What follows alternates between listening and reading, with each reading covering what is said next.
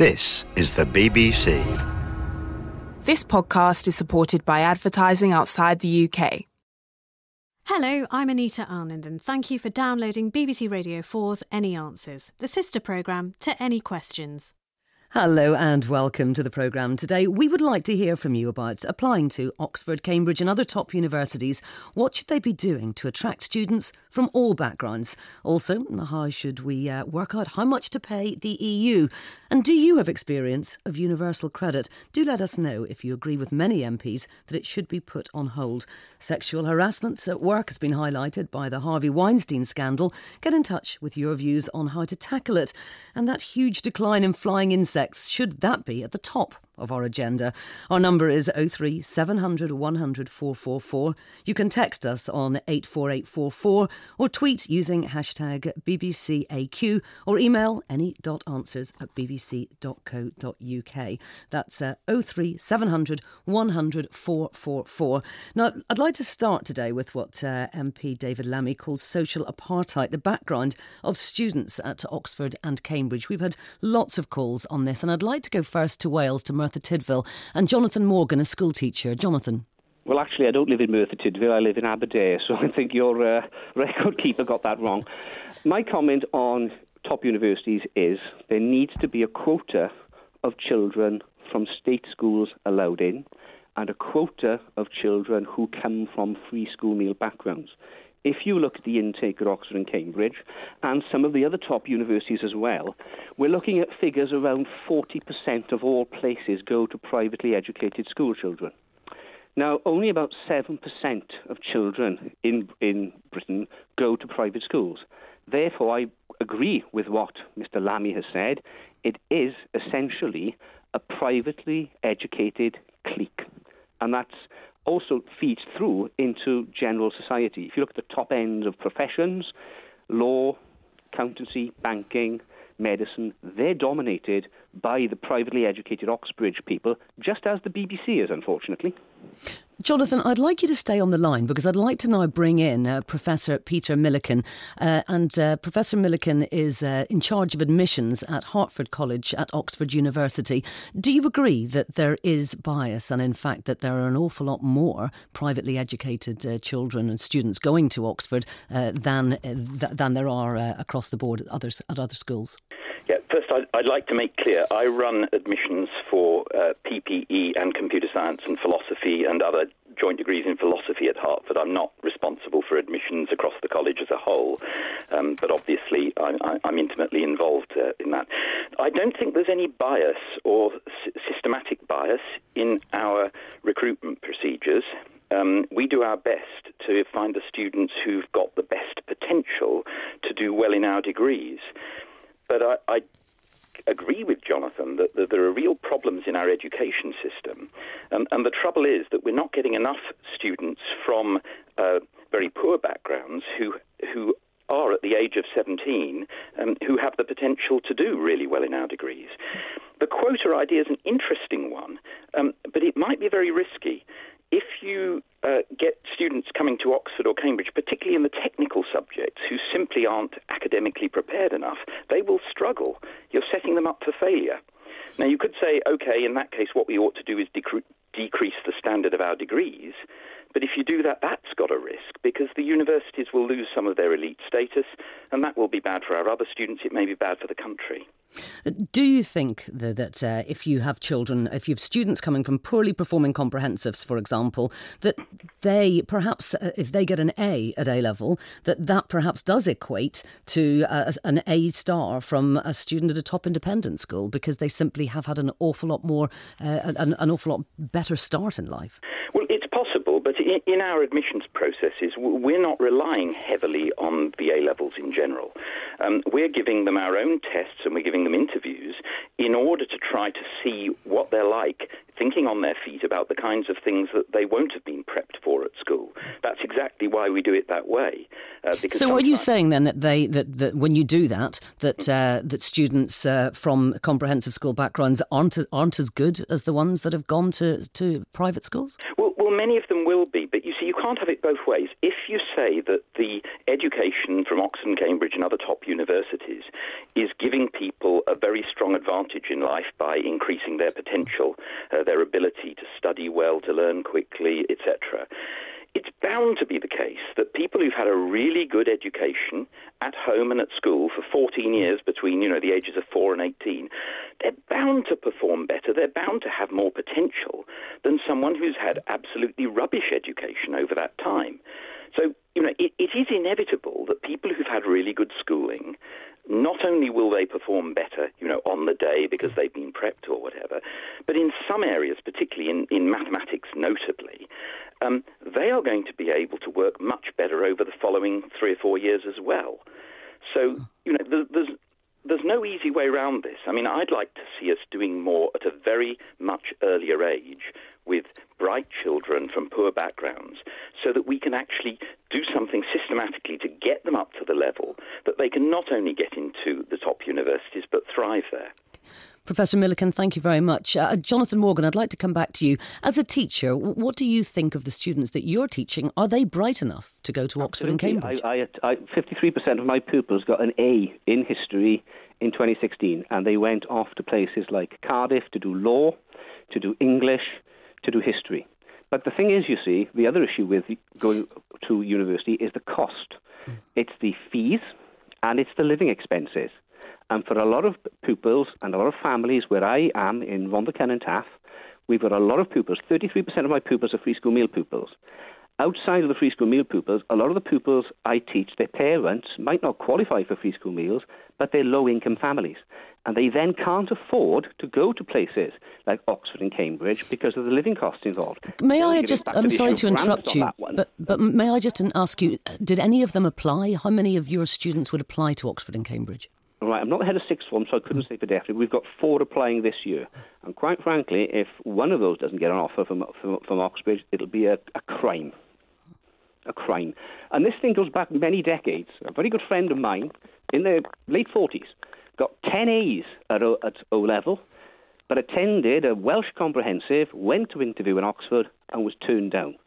There isn't a single child at Eton or Harrow or St Paul's or Westminster or Cheltenham Ladies College that would walk into an Oxford interview with 10 A's at, G- G- at, at O level, well, GCSE then, or 10 A stars, and would walk away without a place because these institutions are, institu- are have institutional bias against people from regions like South Wales or parts of the north of England. Jonathan Morgan, thank you. Uh, now I'd like to go to uh, Margaret Casely Hayford, uh, who is Chancellor at Coventry University. Hello. Thank you for um, including me in the conversation. My point is um, actually in sympathy with um, uh, Jonathan from Aberdare. Um, it is the fact that um, I think that, that there can be more done actually to help the children who come from uh, state schools through closed scholarships. And when I was at Oxford, which is some time ago now, um, numbers of the public schools had closed scholarships to specific Oxford colleges. So, for example, Worcester College had specific places that were earmarked for boys from Winchester. Eton boys um, had um, uh, specific places that, that no longer happens. But do you think it that no longer it no longer happens? But it certainly did for decades, mm. and I and I think it can't have, it can't have done uh, any harm to all the pupils who will have had a, a relatively uh, much simpler um, access arrangement for getting into those colleges. And I think that the same sort of arrangement should pertain for added value state schools. Um, and, and uh, that would actually could actually be linked, for example, to ensuring that specific postcodes which are identified to have a, a lower participation rate in higher education should be to, to, to be um, uh, more profoundly encouraged to come forward. I mean, it's perfectly possible because Coventry University does it. Okay, Margaret Casely Hayford from Coventry University, thank you very much indeed. I'd like to read out a couple of uh, emails. Uh, this is from uh, Benedict Winchester. He says, I don't think that we can simply tell the universities to accept a greater number of state educated or minority students, as this is more of a bodge than actually fixing the problem, which I believe has two main causes a lack of outreach and a fault in the state education system. And uh, one from John Hodgett here, and this does echo a number of comments we've had. I suspect that the majority of a child's academic potential is determined long before they go to school. If the parents are able to provide a safe, supportive, and stimulating environment at home, then it's more likely that the kids will do well in school. I'd like to go now to uh, Warrington in Cheshire and our caller Norma Hornby. Norma. Hello, thank you for telephoning me. I'm coming from a different background, but I fully sympathised with the uh, people who've just been on the programme. Um, I worked with young people through youth services throughout my whole career. And I hope we haven't, all the best times haven't gone, but by addressing the barriers um, to university with young people who come from very deprived backgrounds, it has over the last 12 years been possible to engage them in, in a wide range of activities outside school. So they were underachieving in school but by uh, this is from a charity basis, we were able to look at the barriers, help them overcome them, and to provide them with such a wide range of learning opportunities. They they all got first class honours degrees mm. in Russell Group universities. Practically, what kind of help were you able to give them? Well, it was mainly about helping them understand that they had to learn outside school as well as mm-hmm. inside school, but it was also support in terms of confidence, critical thinking, learning to speak in public, learning to manage budgets, and helping them understand that because their parents and families hadn't had a chance of higher education, this was theirs. And we were able to attract a lot of additional funding. I was a school governor as well. But through the charity, we had marvellous benefactors, including a family in Tuscany who, for nine years, took young people over there for an educational program. European funding enabled them to travel. And when they did achieve university, they were competing on almost equal terms with their peers from deprived backgrounds. And my worry is some of those young people are now working in Canada, they're working in Japan, and this is from Halton, a deprived community. But to me, very exciting work. There's an innate um, intelligence in some of those young people, which teachers are absolutely run off their feet trying to work with young people from all backgrounds. But by working with the school and with other services, these young people haven't just flourished, they achieved Students of the Year awards. And my worry is now that there are two things blocking this type of project happening again, and I did it for 14 years. And one of them is that austerity measures have really impacted upon youth services have been decimated and local charities. And, and, and the other one, Norma? The other one is the NAGT gifted and talented cohorts, which the government introduced 2002 to 2010. Okay, um, well, I, th- that's very interesting, Norma. Thank you very much indeed for sharing it with us. We will have to leave it there because we've got an awful lot of calls on this, but thank you. I'd like to go now to Cambridge and to David Williams, who's a lecturer at St John's, Cambridge.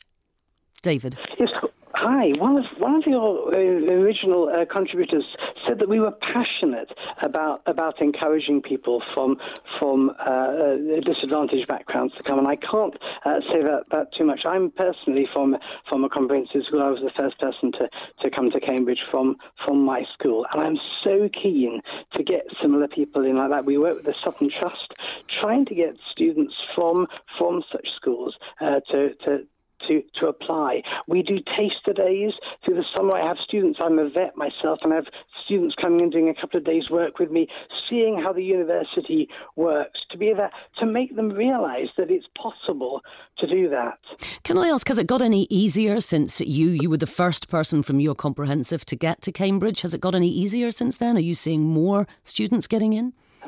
Well, I think uh, personally we do because we try and attract so many. I'm working with a, a North London Academy at the moment. I'm going to go and do their their, uh, their prize giving um, uh, evening and uh, speak at that in a few weeks. If I can get, um, we had a wonderful day um, last term with them. I did a mock interview of their of their head of biology, which was fun for everyone, and sh- showed what sort of thing they might expect in an interview. You can imagine a student from that sort of environment won't have a clue what's going to happen in an interview. And so, whereas someone from a public school is probably going to be well coached in in that. Indeed, and, is, indeed, in London, it does seem that London uh, that London does better uh, in their state well, school system. But what about all all the rest of the country? Yeah, no, so that was just one particular example. We have we have uh, we have uh, a school liaison officer who works particularly in St John's with lots of lots of schools from uh, from the north. I have veterinary students who've come from um, from from the north of England. So certainly, I'm we're as open as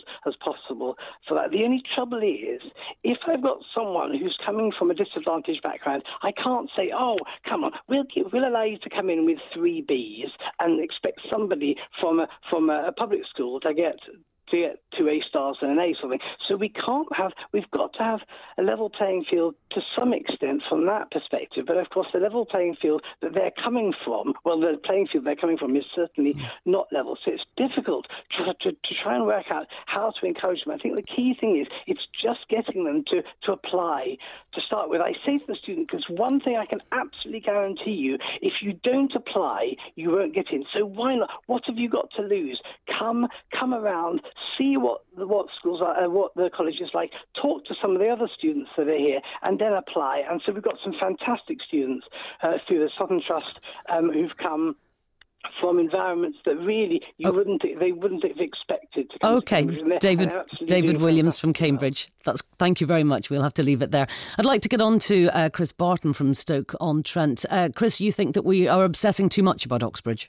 Well, I do, and so did Mr. Stanley, which is how he started his own uh, contribution. Unfortunately, he then ignored his own advice and did what the rest of them did and talked wholly about um, two of our 130 universities, which year in, year out, take fewer than 2% of our students. Now, the problem is that whilst it is true, and I know because I have taught Oxbridge grads, and jolly good they were too, while it is true uh, that they tend to be an elite group of students, that only remains the case because there is a self perpetuating myth uh, that they are the only two that will provide good service to our students.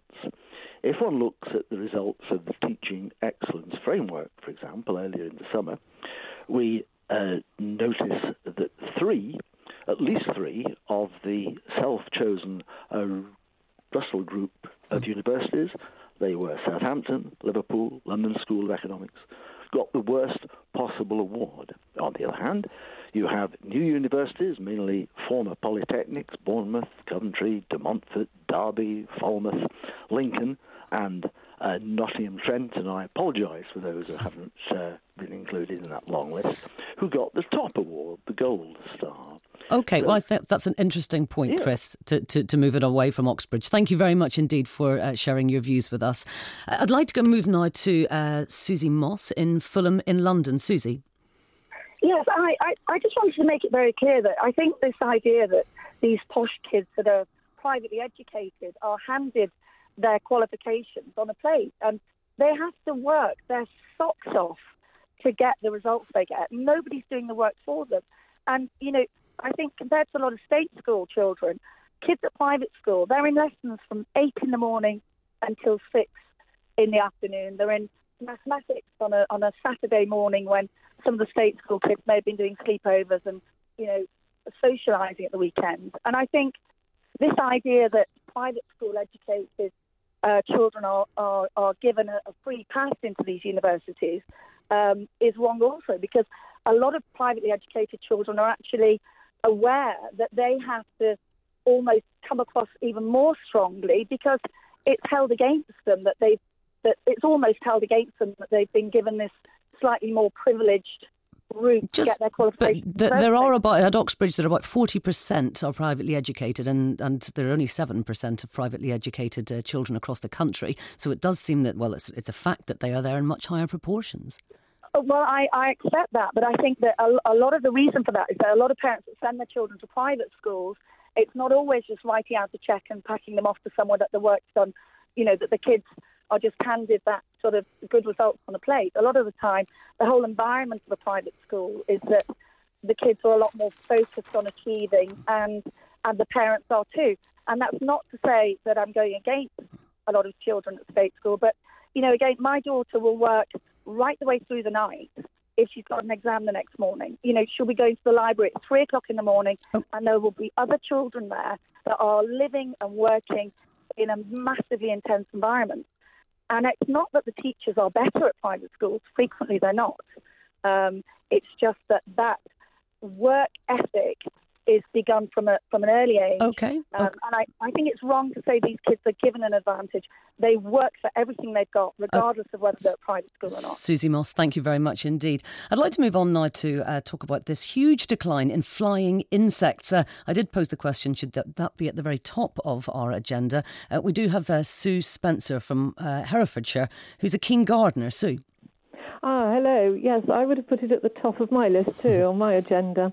Um, uh, like thousands of gardeners all over the land, I recently put in a bulb order, um, choosing particularly bee-friendly um, bulbs, and and then read in the press an article which told me that um, these bulbs are likely to be to have been drenched with neonicotinoids, which I think it's becoming more widely understood now is very damaging to bees and worms. In fact, they're poisoned by it. So this so is something we should be looking out for. Well, absolutely. Well, so I beg your pardon. Uh, this is something that we should be looking out for when well, we, we buy bulbs. Indeed, because I found myself quite unable to follow this order up and actually to, to, to think that I was buying bulbs which would be attracting bees, but they would also be damaging the bees so that they wouldn't be able to function normally. So I was able to cancel my order, and I have to admit that the company I ordered from was very helpful. But I was told by them that from Holland to Japan, um, these uh, uh, bulbs and, and, plants, fruit trees, and what have you, are being drenched with ne- neonicotinoids. In fact, I was told if it flowers, then it will be being used, except for some growers in the Netherlands, which oh. are actually beginning to change their practice. But people are buying, it seems to me, bee friendly plants which in fact are not. Sue, thank you very much indeed. And uh, Stuart Wilkie in Norfolk. Good afternoon. Yes, well, following on from that, um, the neonicotinoids could have been banned in Europe several years ago, and unfortunately, it was Britain that um, prevented a two-year moratorium study being done.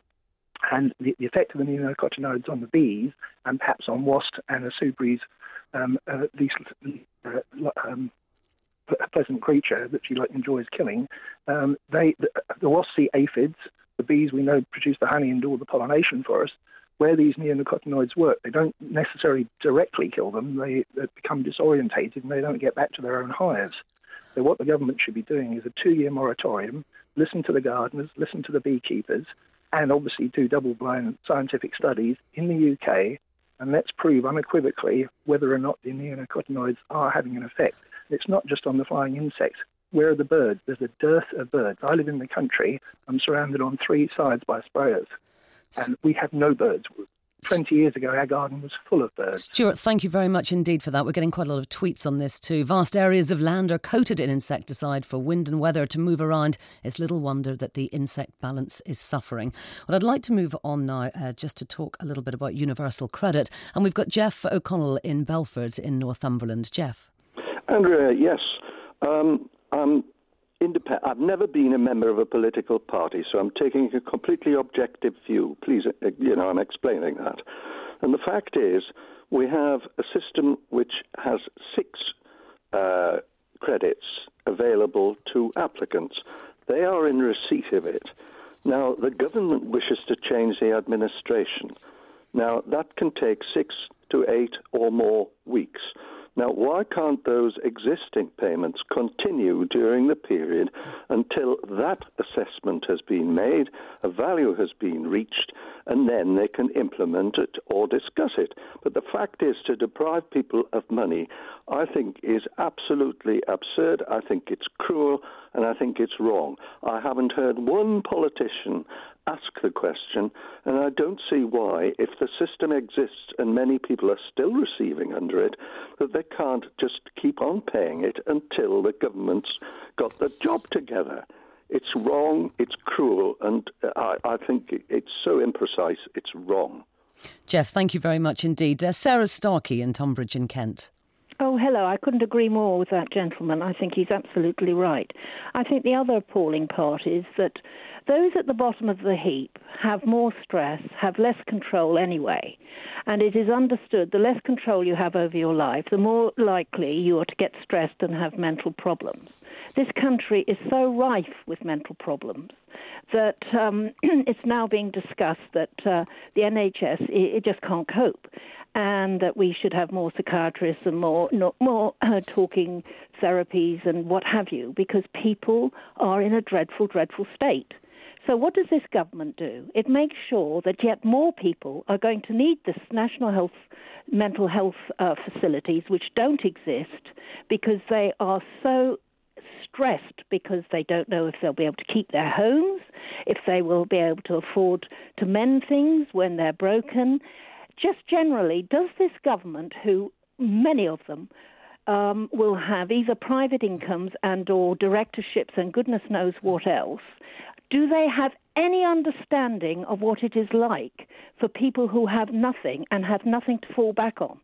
The sort of people who run our country have mummy and daddy who bought them their home, have um, uh, uh, family money, and will be able to sell something if they were in dire straits, a painting or something.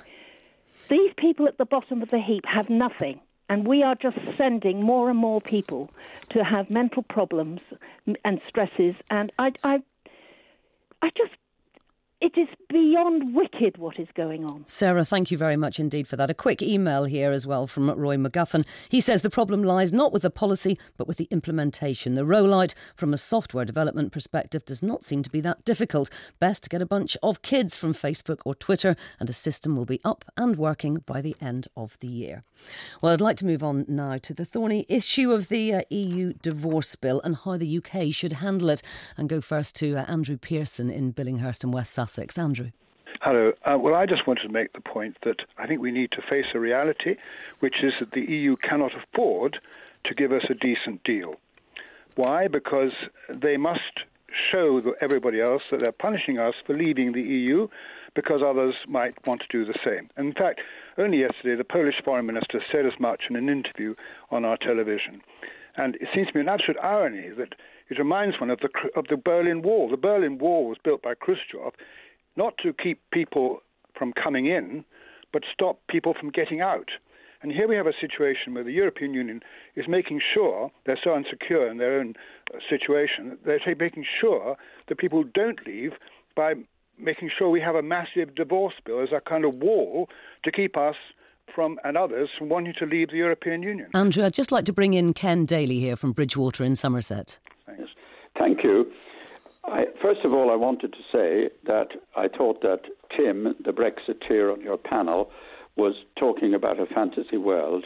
And as for the last contributors' uh, comments about the Berlin Wall, I, I long advocated taking down the Berlin Wall because it was obvious that it was part of the Russian Empire and we needed to bring Europe together.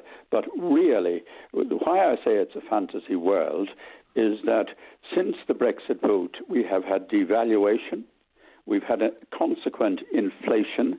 This has reduced people's spending power. It's had a huge impact on the retail sector. People are now spending more money on food out of their resources than before, and big ticket items like sofas and so on are just not being bought. We, we, we're heading into economic, industrial, political, and diplomatic suicide. Uh, Andrew, can I come back to you on that briefly? Well, I, I, mean, that's only looking at the economic argument. It seems to me that oh, there's a very good chance we will. Argument? I think there's a very good chance we'll do very well. Economics think, affects every person in the country. Yes, well, so does sovereignty. So does sovereignty. You may, you so may does freedom. So does sovereignty. That's why we fought the Second World War. Oh, for that's why we had the sake. Cold We're War. not talking about the Second World War. We're talking about by, the future. Uh, by Please invaded by up people who were not and, and stop living in the past. No, you're you're the one I'm afraid who's not facing the reality. I, I beg your pardon. You don't inflation, understand democracy, do you? You don't realize you have to defend democracy. Democracy is what has made Europe what it is. Okay, well, on that note, on that note, uh, Ken Daly and uh, Andrew Pearson, thank you both very much indeed. We're going to leave it there. It's all we've got time for. Many thanks to everybody who called in, whether we were able to get your views on air or not. And thank you very much indeed for listening. Any Answers is back at the same time next week. From me, goodbye.